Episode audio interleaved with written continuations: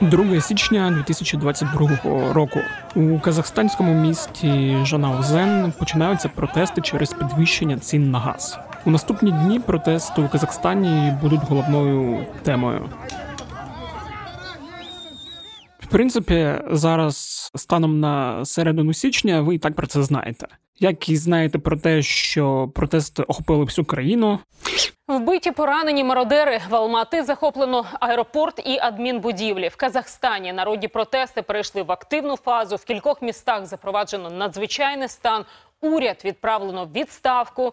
Інтернет та мобільний зв'язок працює з перебоями. І що чинний президент Казахстану Касим Жамат Такаєв звернувся до країн-учасниць договору про колективну безпеку або ОДКБ із проханням ввести війська для боротьби з терористами. І коли я кажу терористами, я беру це слово у лапки.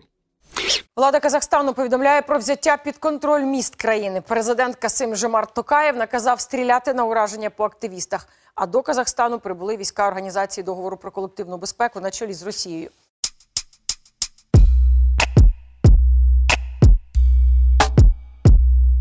До речі, усім привіт! Мене звуть Федір Попадюк. Це подкаст Кляті питання, подкаст, у якому я повернувся з канікул і знову готовий робити щотижневі випуски, або ви були у курсі усіх головних новин та явищ. Так от, е, в принципі, подкаст про Казахстан мав би вийти тиждень тому, але я виконав свою обіцянку, про яку заявив у останніх епізодах 2021 року. І замість того, щоб працювати, я, як і обіцяв, їв мандарини, пив шампанське, грав у різні ігри.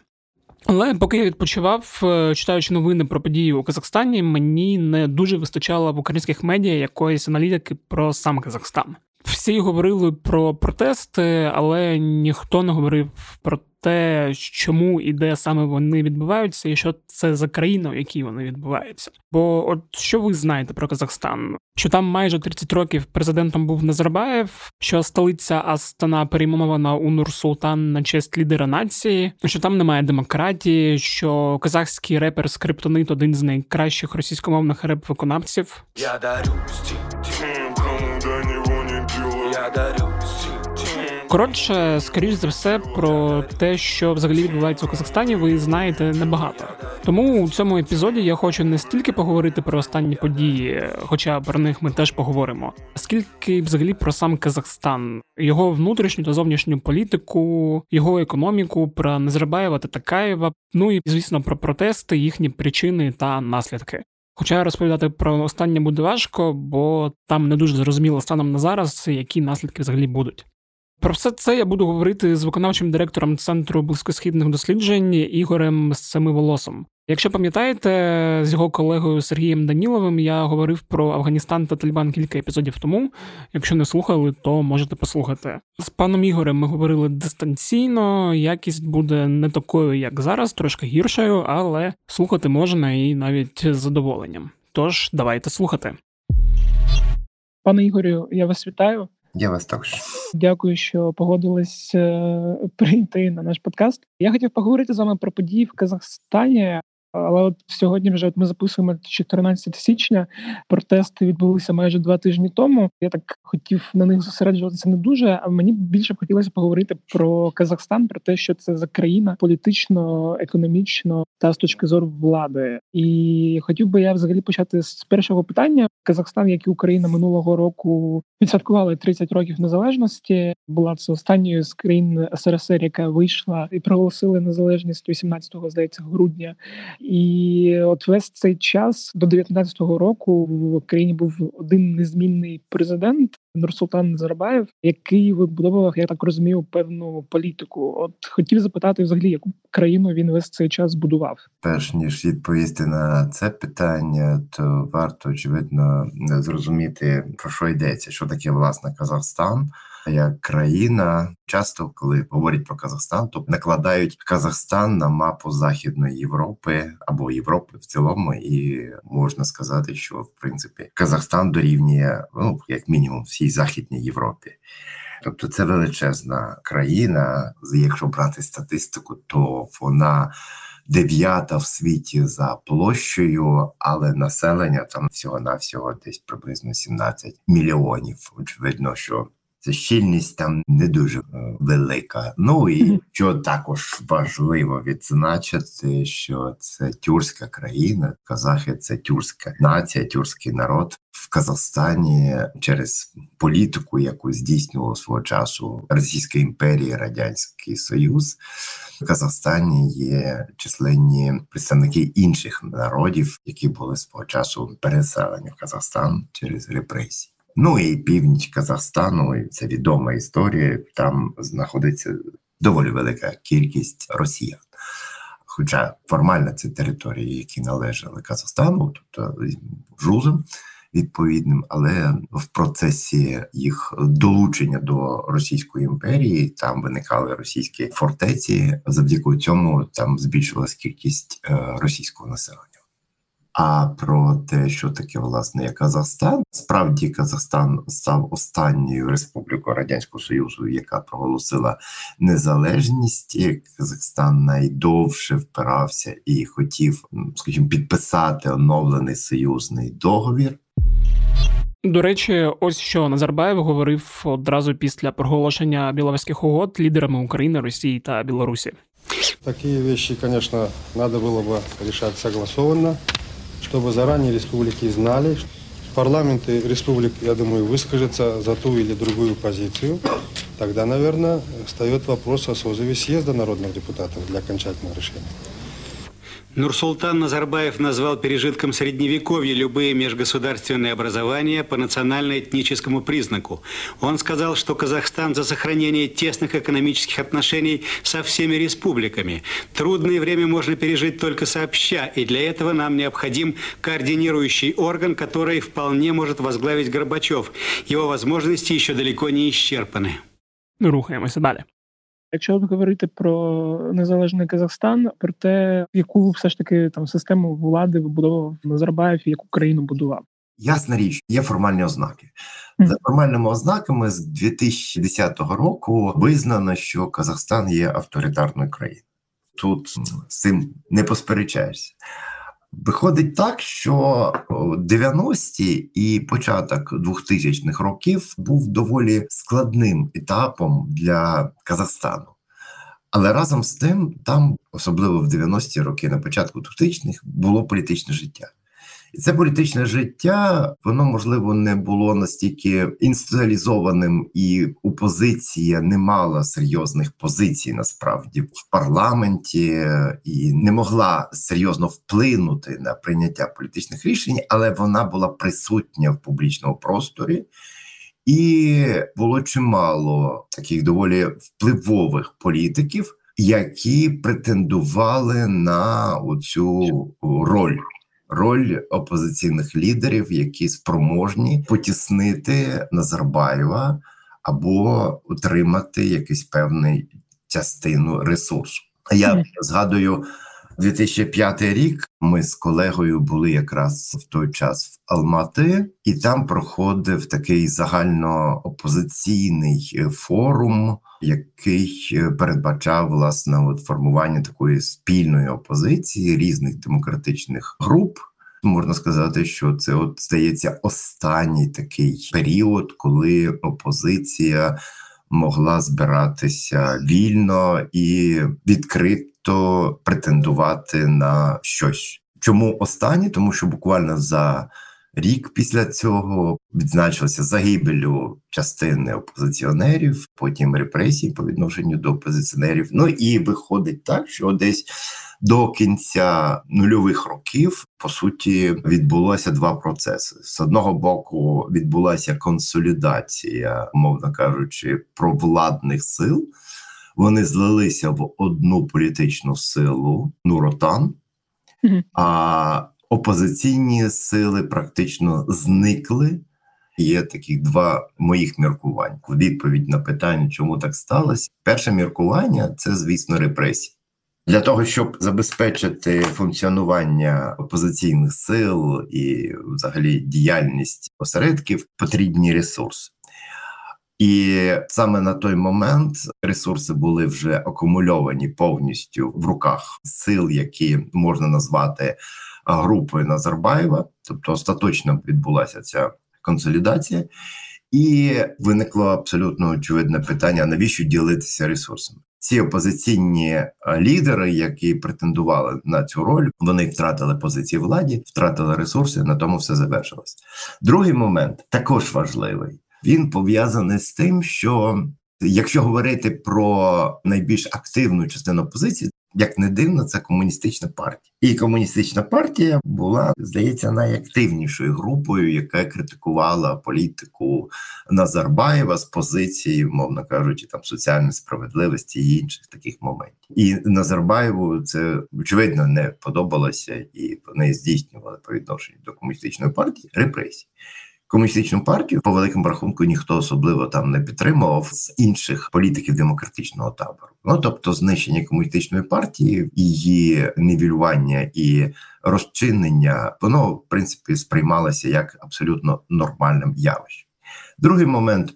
Це власна стара опозиція, демократична опозиція. Вона в будь-якому разі представляла собою інтереси населення у таких міст старого населення, тобто демократичних прошарків, інтелігенції, і по мірі того, як е, починає зростати новий середній клас, починає розвиватися економіка, з'являються нові можливості. Е, в Казахстані з'являються ресурси, то очевидно, ці меседжі, ці ідеї, які уособлювала оця група, вони вже перестають бути актуальними. Тобто ця група втрачає підтримку.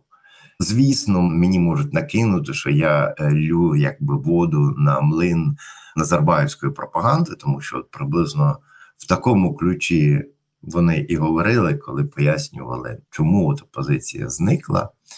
Ну але я вважаю, що там є оцей момент репресій і невідповідність новій ситуації, в якій опинився Казахстан, десь в кінці вже нульових років.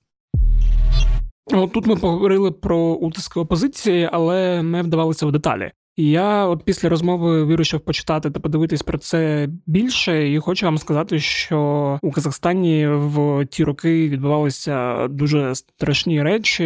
Лідерів опозиції початку 2000-х буквально вбивали. Наприклад, Заманбек Нуркаділов, який був акімом Алматинської області, думаю, що це можна порівняти з нашими головами облдержадміністрацій, та з 2001 по 2004 роки очолював агентство з надзвичайних ситуацій. У 2004 році він виходить на прес-конференцію та просить Назарбаєва піти у відставку. Ви вже всі норми Конституції использовали. Ви вже у власті почти 16 років. Это четыре раза четыре срока по американскому и, и российскому. Три раза по пять лет – европейский стандарт. Или по семь лет два раза наш стандарт. Думаю, будет лучше, если вы немедленно откажетесь от президентства, а пусть народ решает, кто есть кто. Искренне Заманбек Нуркадилов.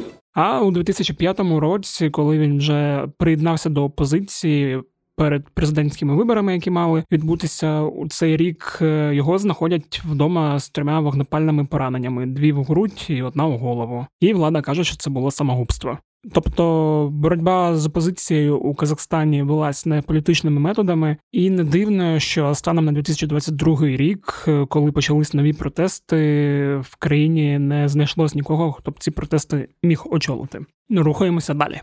Окей, а от ще якщо говорити про національну політику, я ж наскільки знаю, що там, от починаючи з 90-х років, Казахстан і взагалі сам Назарбаєв почали вибудовувати таку досить потужну національну політику, фактично з якихось територій, якщо я правильно розумію, мусили поїхати росіяни. Вони повернули латинку, почався активний перехід знову на казахську мову. Я ж так розумію, це все продовжувалося всі ці роки незалежності. Правильно? Так, абсолютно точно, але це процес е, не почався в 90-ті роки. Якщо вже так говорити, то давайте згадаємо грудневі події 86-го року, коли власне був призначений росіянин на посаду першого першого секретаря, і це призвело до заворушень в Алмати, тоді ще Алматі. Це був перший виступ, взагалі, от якщо говорити про період перебудови, вперше національне питання засвітилося і ставало чим далі, тим більш актуальніше. Ага, це грудневе востання жал так сам. Звісно, на той момент воно так не називалося, і більше того, в принципі, воно закінчилося невдачею, якщо говорити напряму. Але через певний час, звісно, Назарбаєв посів посаду. Це було відкладено. Це взагалі для Казахстану дуже характерно. Тобто, повстання переважно невдалі, але через якийсь певний час ключові ідеї, які були викладені або які були сформульовані під час повстання, набувають форми і вже стають політикою. Мгм. І коли ми зараз будемо говорити про це повстання, то я передбачаю, що значні моменти пов'язані з цим повстанням в майбутньому будуть переосмислені. Ми до повстання очевидно повернемося, а зараз про національну політику. Е, Які були обмеження? Це те, що казахів була меншість станом на 91 рік. Але за цей період відбулося два процеси. Перший процес це, звісно, зменшення російськомовного населення. Це ситуація характерна для всієї Центральної Азії, тобто частина росіян, які приїхали в ці республіки працювати або там з інших причин. Виїжджали, їм не подобалося те, що впроваджуються національні мови, що відбувається процес коренізації, тобто, власне, місцеві кадри, еліти посідають провідні місця, що вони втрачають цей статус людей е, імперії, да Мгм. і все це призвело до того, що відбувається абсолютно природній відток росіян. Другий момент це збільшення кількості власне казахського населення. Відтоді, як економіка Казахстану активно почала розвиватися, коли виросли ціни на нафту та газ, особливо це нульові роки. То автоматично відбулося зростання казахського населення, і якщо подивитися зараз, то по суті етнічних казахів більшість близько 65, дехто каже до 70% загального населення, і абсолютно очевидно, що міняється і політика пам'яті національної запровадження казахської мови є більш-менш очевидним і зрозумілим. І цей процес почався ще з нульових років, і він не припинявся. Казахи робили це дуже обережно, але разом з тим вони е, робили це наполегливо. Є символічні речі. От згадали про латинку. Це дуже важлива символічна річ, яка викликала обурення, негативні відгуки з боку росіян. Але тим не менш, цей е, чинник якраз е, засвідчує перехід Казахстану від, умовно кажучи, російської сфери впливу, оскільки кириліця – це частина умовно спільної російської культурної традиції до тюркської традиції. А тюркська традиція це якби латиниця. Да? І от ми бачимо той самий процес, який відбувається зараз в кримсько-татарському середовищі. Зараз Кабмін України прийняв теж латиницю кримсько-татарську. Тобто, оцей процес переходу до культурної традиції тюркського світу. Я вважаю, що це не просто такий якийсь один із елементів, а це дуже важливий символічний крок. Політика пам'яті, політика щодо голодомору. Щодо утисків, щодо повстання 16-го року, актуалізація цих моментів, це все стало можливим саме завдяки тому, що змінилася етнічна картина. Казахи почали відчувати себе більш впевнене, і це от процес націоналізації цієї території от відбувається доволі активно. Що я хотів запитати, от ви вже сказали, що економіка Казахстану бурно розвивалася, і це передусім пов'язано з зростанням цін на нафту та газ. Теж на початку 2000-х років, я так розумію. На чому взагалі будується економіка Казахстану та наскільки багатою країною Казахстан є?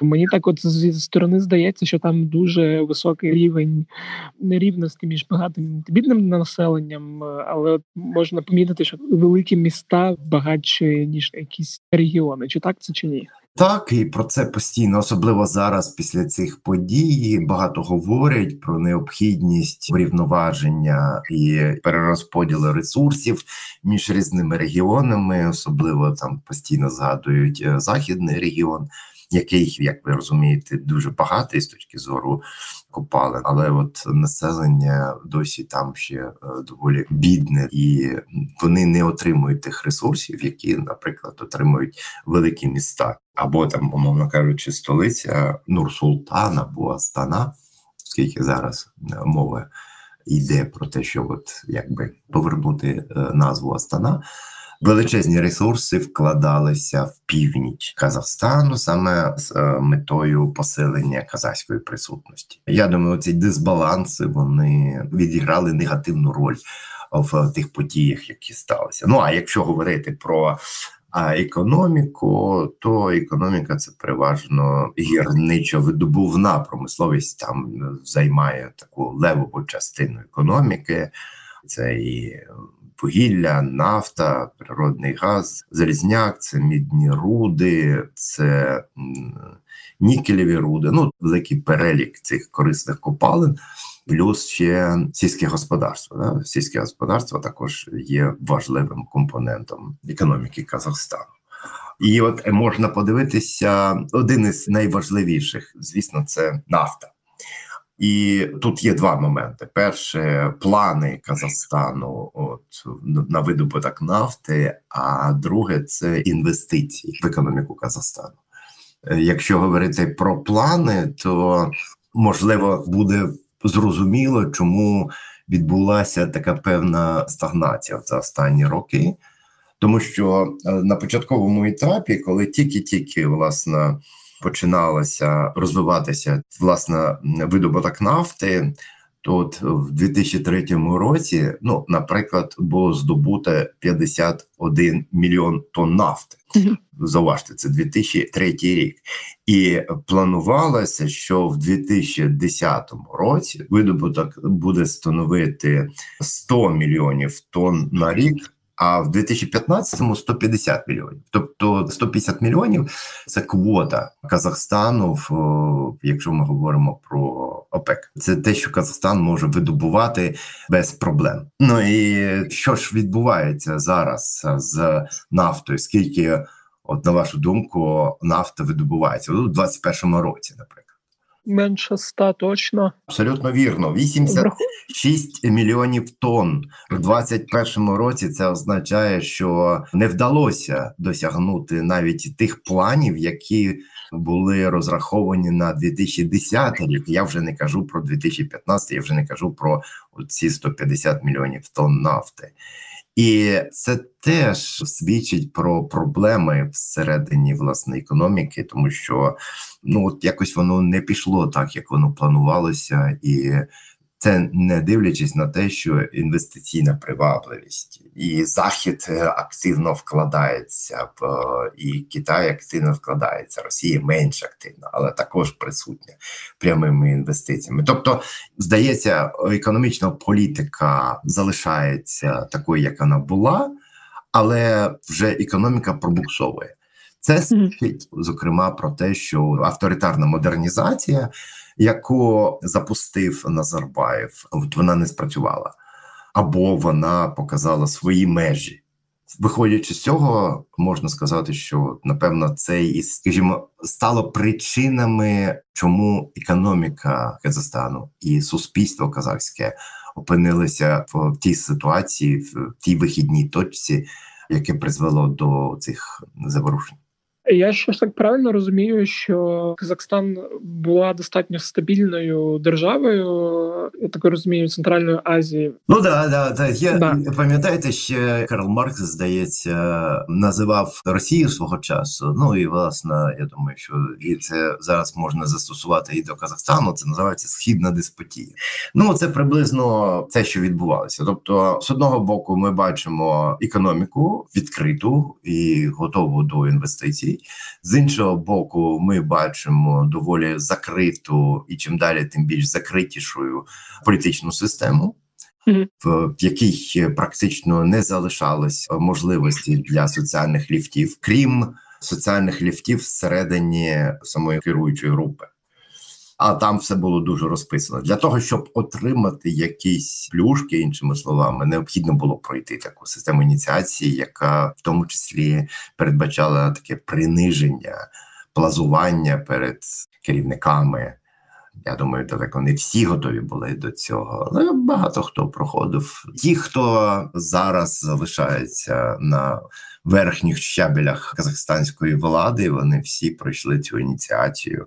Вони всі представлялися Назарбаєву і плазували перед ним.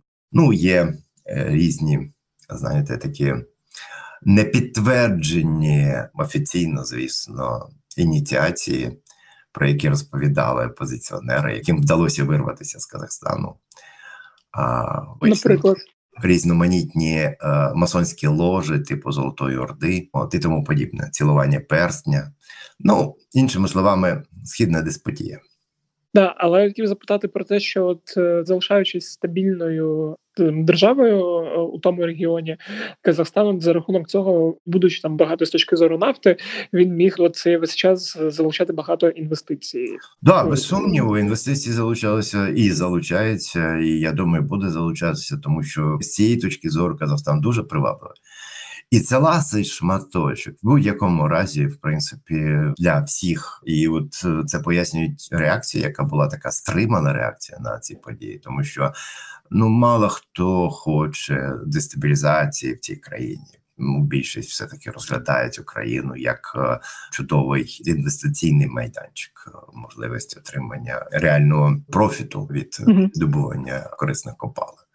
Але політична система ну да виглядає дуже заскорузлою, дуже нерозвинутою. І от ті гроші, які прийшли в країну, вони в значній мірі сприяли посиленню цієї східної деспотії, концентрації влади в одних руках і формуванню такої дуже негнучкої політичної системи. Я ж так розумію, і в тому числі великої корупції. Це не була навіть велика корупція. Ну і зрозуміло, там є Казахгейт і інші подібні скандали, які також е, час від часу ставали такими публічними. Але з позиції, так би мовити, казахстанських урядовців це навіть не корупція, це просто абсолютно нормально, коли кишені іноді не розрізняють. Все, що моє, то моє, і те все, що державне, це також моє. Тобто, в цьому сенсі тут були проблеми, і от чутки про величезні статки родини Назарбаєва, про контроль за практично всіми прибутковими бізнесами за банківською системою. Ну це стало вже очевидним. Е, ще хотів запитати про міжнародну політику Казахстану. От він так територіально розташований між двома досить потужними у тому регіоні, не взагалі країнами Китаєм, першому чергу, і Росією, яка має великий вплив на Казахстан. І я так розумію, що весь цей час і Назарбаєву е, доводилось якось от вибудовувати свою міжнародну політику таким чином, щоб між е, цими двома краплями великими якось проскочити і собі не нашкодити на міжнародній арені про певні інтереси дбати. А як це все відбувалося? Є таке загальне уявлення про те, що Казахстан взагалі то побоюється Китаю, тобто mm-hmm. Китай в цій позиції виглядає більш небезпечним. Для Казахстану ніж там Росія, бо з Росією якби все зрозуміло. Це вже давня історія, і не всі 100% казахстанської еліти, але левова частина казахстанської еліти навчалася в Росії, тобто вона пов'язана і там родинними зв'язками, і багато чим іншим.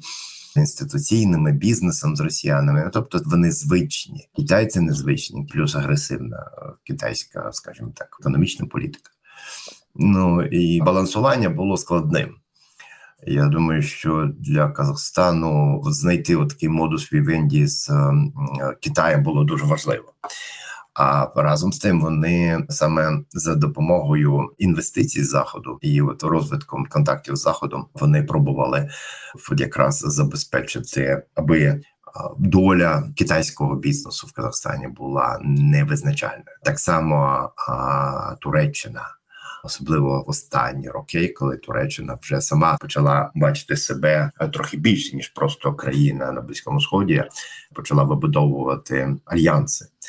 І от о, організація тюркських держав це також є важливим компонентом, так би мовити, в політиці Казахстану, яка дозволяла їм балансувати між інтересами цих двох країн, які одна нависає над Казахстаном, а інша там у підніжжя уважно стежить за подіями. Ну от реакція, якщо подивитися, ну російська ясна річ, китайська вона в принципі солідарна.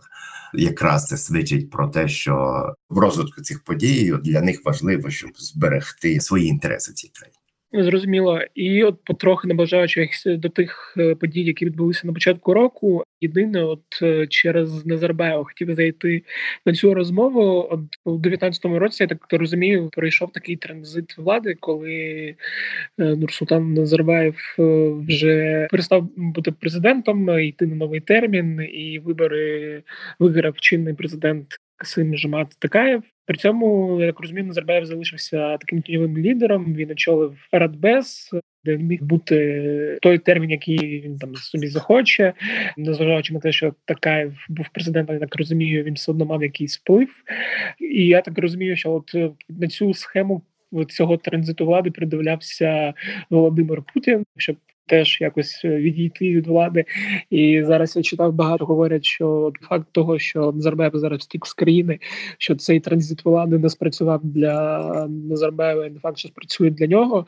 Взагалі, якщо почати з самого початку, от е, я так розумію, Назарбаєв втомився і просто хотів відійти від активної якоїсь політики, але е, мати певний вплив і недоторканість. Правильно?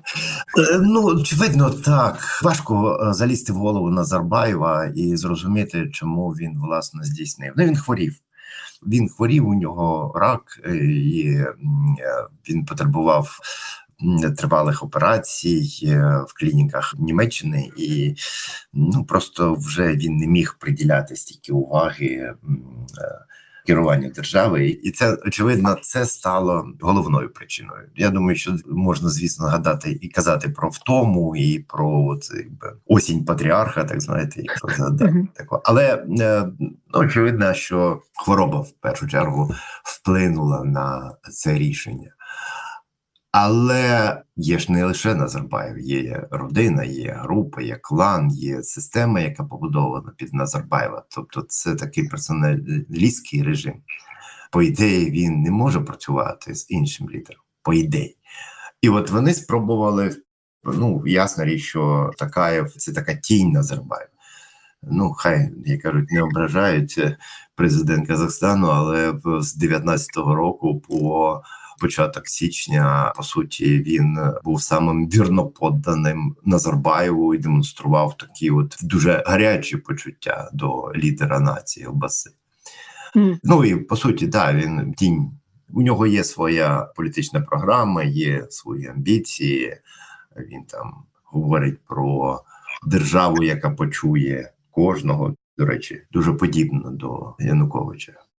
Але те, що за три роки він нічого, ну по великому рахунку, не зміг зробити, а в деяких казахстанських середовищах політичних е, він сприймався як такий ліберал, дипломат, людина, е, яка очевидно може змінити політичний ландшафт в країні.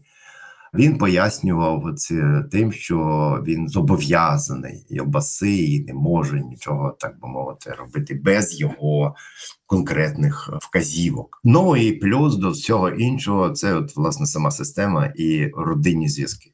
Mm-hmm за ці роки практично кожен родич Назарбаєва посів якусь посаду, отримав величезні ресурси, можливості, став частиною політичного істеблішменту, силового істеблішменту і тому подібне. Як це викорінити, якщо власне можливо в голові виникає таке бажання це зробити? Ну практично ніяк. І тут е, власне ключове питання, що сталося з Назарбаєвом. Чи можна вважати, що от на початок січня сталося щось, що призвело до недієздатності Назарбаєва? А недієздатність Назарбаєва це сигнал політичним елітам про початок перерозподілу ресурсів всередині країни.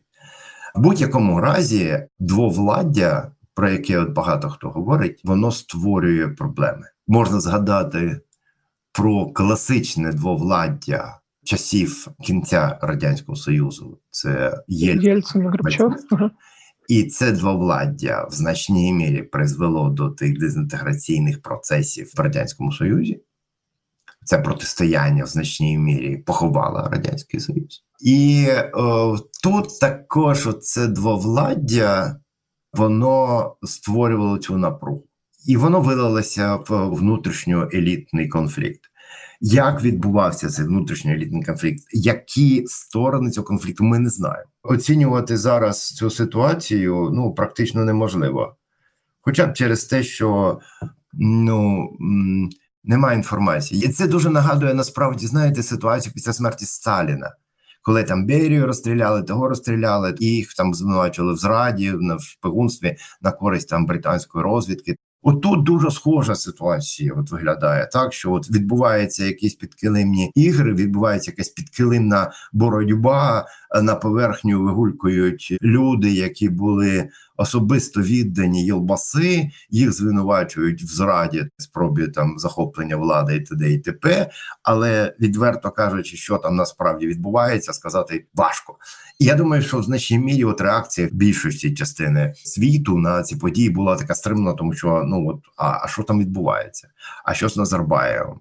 А що там з е, політичною системою? Ця система не може бути реформована так, як вони ну собі її уявляють, бо вона, відверто кажучи, персоналістська. Там не можна просто взяти і, скажімо, зробити ще одним Єлбаси. От для того, щоб подивитися в Туркменістані, що відбувається після зміни влади, от зрозуміти, як працює персоналістський режим, там також треба вибудовувати ту саму систему обожнення верховного лідера або Північна Корея також яскравий приклад. Але як сидіти на двох стільцях з одного боку економічно відкритими бути, і відповідно, значить, е, дотримуватись якихось правил гри прийнятих в світі, а з іншого боку, скажімо, бути новим Єлбаси. А це важко. Якщо одного в принципі приймають, і то е, з е, обмовками Назарбаєв, це все таки лідер нації, і ми вже до нього звикли, а нової Єлбаси вже не приймуть. Тобто, отут дуже складна ситуація. Я думаю, що попереду ще дуже багато нюансів, про які ми навіть не здогадуємося. І ще одне до речі. Ми не заакцентували на цьому увагу, але зараз, коли протести зупинені, відбулося кілька кадрових перестановок. Зокрема, звільнено голову комітету нацбезпеки Казахстану Каріма Масімова та звинувачена у держзраді та способу захвату влади. Також було звільнено кількох його замів, в принципі, і сам Масімов був дуже близькою до Назарбаєва людиною. От тепер хотів запитати про самі протести. Ну я ж правильно розумію, що вони почалися як мирні. Потім в якийсь момент щось пішло не туди. і Вони стали достатньо такими активними гарячими захопленнями державних установ, аеропортів, е, сутичками з е, поліцією і так далі. І я, от е, з того, що бачив там і в казахських провладних змі, і взагалі в мене є там знайомі, хто там живуть. От і вони в якийсь момент почали писати теж меседжі, які там співпадають з владним, що от, там це не можна порівнювати з Україною, що це не мирні протести, це терористи, які намагаються захопити владу і так далі. Чи можна взагалі теж по протестах зрозуміти, що там відбулося? Чи це мирні, просто які ну такий стався вибух, е, як воно завжди буває в протестах, і чи почали якісь сторони намагатися скористатися ситуацією? Ну з протестами трошки простіше, е, якщо з боротьбою за владу всередині спадщини Назарбаєва складно, то з протестами більш-менш очевидно. Тобто, ми маємо справу з ескалацією. Це абсолютно добре описаний процес по політології, конфліктології. Починаються мирні протести. Ці протести поступово радикалізуються через те, що, скажімо, відповідь вони там отримують реакцію. Люди просто перебувають на такому стані Ну я да, я я знаю, як воно буває. Ми знаємо чудово. Коли на адреналіні ти не чуєш, ти в принципі хочеш докричатися. Люди починають підвищувати голос, починають голосно говорити. А протилежна сторона намагається теж підвищити голос, голосно говорити, і це сприймається як агресія, і відповідно цю протилежну сторону не чують, а навпаки, значить, реагують на них агресивно. Можна подивитися всі ці кадри переговорів, які відбувалися. От, Тобто, спочатку всі говорять тихо, а потім починають гучніше, гучніше, і в результаті там вже відчувається агресія. Далі, значить, декілька заяв Такаєва, які були, ну, як на мене, фатальними з точки зору ескалації конфлікту, оскільки спочатку він, начебто, йде на поступки, з іншого боку, він говорить про те, що нічого не міняється, що все mm-hmm. так, як є. А потім, коли після цієї заяви, що нічого не міняється, починається ескалація, тобто ще більше людей виходить на вулицю, і вимоги стають політичними. Після цього він запроваджує надзвичайний стан. А для того, щоб запровадити надзвичайний стан, потрібно не просто сказати по телебаченню або підписати наказ, а треба ще застосувати силу. Ну, по інакшому ніяк, тому що на вулицях люди. Тобто, це якраз відбувається період ескалації. Люди вийшли на вулицю. І замість того, щоб все таки якимось чином цю ситуацію супроводжувати, вони запускають насильницький сценарій. Тобто поліція зустрічає протестувальників, починаються бійки на підходах до площі республіки. Там було декілька хвиль цих протестувальників, які йшли з різних місць Алмати. І, врешті-решт, вони пробивають цей кордон, і от є кадри там уже нічних сутичок. Тобто, коли вже все це відбувається вже на площі. Тоді ще протестувальники не мають ніякої зброї, не мають ніяких поліцейського обладунків і все інше. Вони просто, от якби прийшли, вони поводять себе в принципі як е, такі активні протести з використанням підручних засобів, каменів. Е, ну ну власне так само, як в Україні та інде, коли відбувається така ескалація. Потім виходить так, що от розрахунок на те, що ця поліція, як військових, яких кинули, до речі, непідготовлених абсолютно на розгон цих протестів, їх розганяють, цих військових розганяють, поліцію розганяють.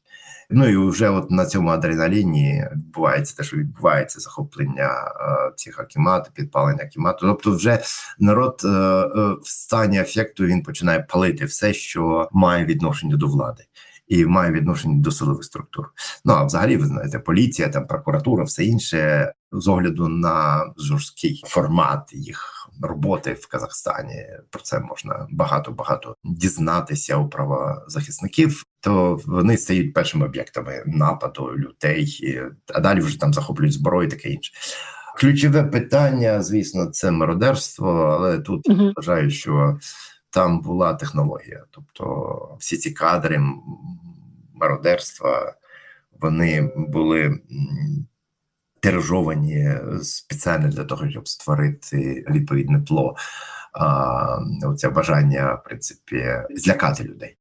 Угу. Тобто поміняти фокус умовно з протестів фокус, на ну і тим більше, як ви розумієте, там питання мародерства це теорія розбитих шибок. Тобто достатньо розбити один магазин, зайти а, туди, угу. захопити, і достатньо мати одну організовану групу, яка може це зробити, і потім це буде просто ну звичайною річчю. Величезна купа людей, які просто прийшли подивитися там, поглазіть, що називається на ці протести. Вони от якраз є першими в черзі на захоплення там різних ем, товарів. Угу. Ще запитання от е, з того, що я читав, я так розумію, що Такаєв фактично завдяки цим протестам зміг е, більше інституалізуватися, не знаю, як правильно сказати, тобто здобути вже реальну владу, не озер...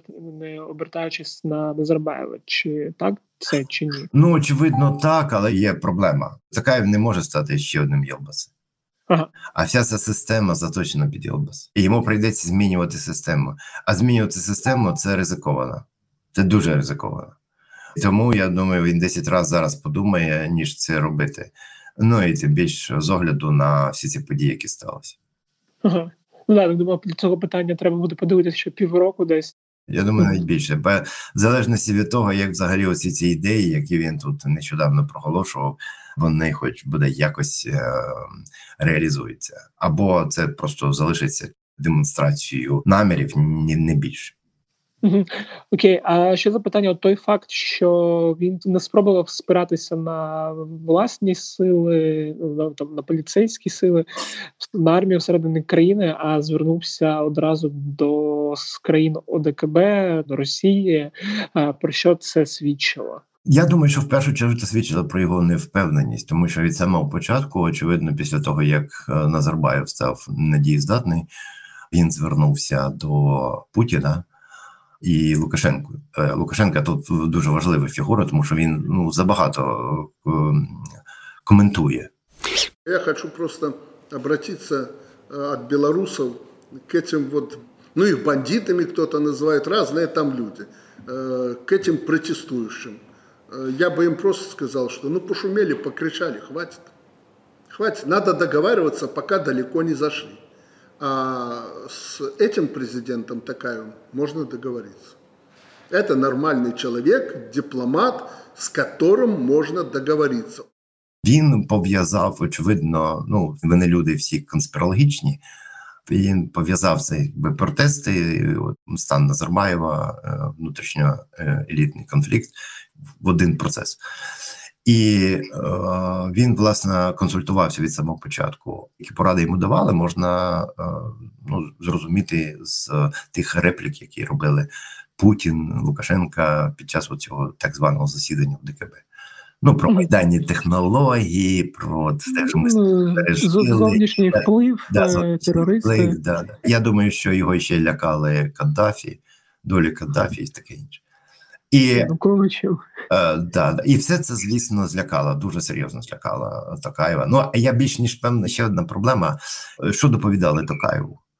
Е, то абсолютно не зрозуміло. Тобто, ці 20 тисяч так званих бойовиків е, і багато чого іншого, тобто, цю це нісенітницю марення, е, яке ми чули, і твіти, які потім Токаєв знищив. Це ж були доповіді, очевидно. Він же ж не бачив на власні очі. Він же ж сидів в Астані, а не в Алмати. Тобто йому ж доповідали, і він же ж очевидно ділився цими доповідями з Москвою. З одного боку, значить, в Москві теж ну не було от якихось паралельних джерел інформації. Видається так, тому що вони в цій ситуації прийняли адхок рішення про введення військ. Дуже дивно, тому що ну от Росія ж, начебто, має доволі серйозний, так би мовити, експертний потенціал в Центральній Азії, на відміну там від багатьох інших країн. Але і тут воно не спрацювало. В результаті з'явилися чутки про те, що ДКБ брало участь у розстрілах. В принципі, ДКБ приїхала і розмістилася чомусь здебільшого в Нур-Султані але разом з цим там, звісно, Алмати взяли під контроль. І це викликало дуже негативну реакцію еліти казахстанської людей. І власне вже Такаєв одразу почав згортати цю операцію, і от власне вивід. Вони роблять е, гарну міну при поганій грі. Вони розповідають про те, що успішна операція, але чесно кажучи, я думаю, це ситуація як ще один ну серйозний прокол, як на мене, Такаєва, тому що воно не додало йому підтримки, тому що оця от відчуття, що він спирається на багнети інших країн, російські багнети в контексті. Казахської історії, казахського історичного наративу, меморативної політики, це також дуже дуже дуже негативно вплинуло на позиції Такаєва, і він от власне згарнув. Е, ну і виходить, ОДКБ також не отримали якихось великого профіту. Е, крім того, що показали, що вони готові на при першій е, готовність е, захищати там авторитарні режими і порушили власне свій власний статут, тому що ну лише я не знаю, кому вони могли довести, що це була зовнішня агресія. Внутрішні літні розборки, якби втручається цілий ОДКБ. Це ну дуже дивно. Навіть в часи радянського союзу там була трошки ситуація інакше. А тут взагалі це перетворилося просто на клоунаду. До речі, от е, теж я чув багато щодо Такаєва, його зв'язків з Росією. Що там вчора вийшло, здається, розслідування Радіо Свобода та настояще время російських видань про те, що там є зв'язок між дружиною та сином Такаєва з Росією, що їх там навіть їх були імена приховані в базі е, реєстру нерухомості, там як у російських чиновників. Я теж чув конспірологічні такі версії, що от. Е, Такаєв він як е, такий засланий казачок, так би мовити. Наскільки це взагалі можливо, що він більше проросійський, ніж там інші козацькі еліти? Чи теж поки що казати стовідсотково якось складно? Я думаю, що він приблизно так само проросійський, як і інші. Ясна річ, що там можна знайти багато про Такаєва і про його власність. Ну вони інкорпоровані були ж повністю в е, російську політичну культуру і в російський бізнес, і все інше. Тому тут абсолютно це не дивно.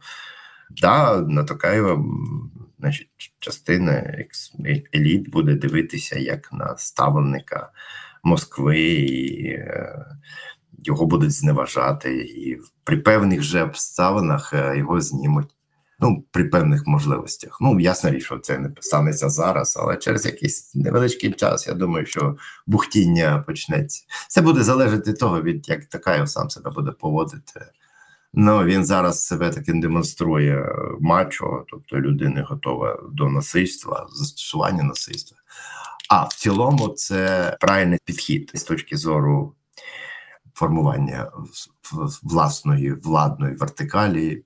Якщо ми відкидаємо гуманітарний аспект повністю і дивимося лише на владну технологію, то це хід Токайо про застосування насильства він правильний. Правильно, тому що це показує, що він тепер головний, що він бере на себе таку от відповідальність і готовий застосувати насильство.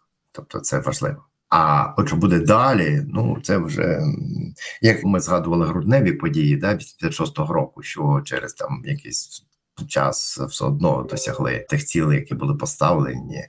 То і тут так само. Тобто, ці процеси, які були запущені зараз, цим повстанням, невдалим повстанням, всім іншим, вони так само будуть розгортатися.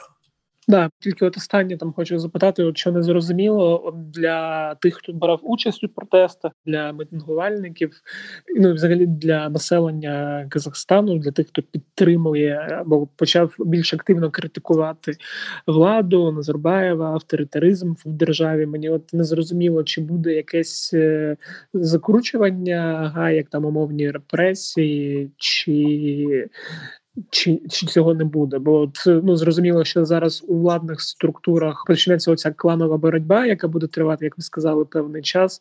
А от е, у цьому взаємозв'язку між населенням та владою, от мені не зрозуміло, що буде далі. Я думаю, що ніхто не знає. Ну ага. насправді там риторика примирлива, да що давайте об'єднаємося, побудуємо новий Казахстан і тому подібне паралельно з цією риторикою відбуваються репресії.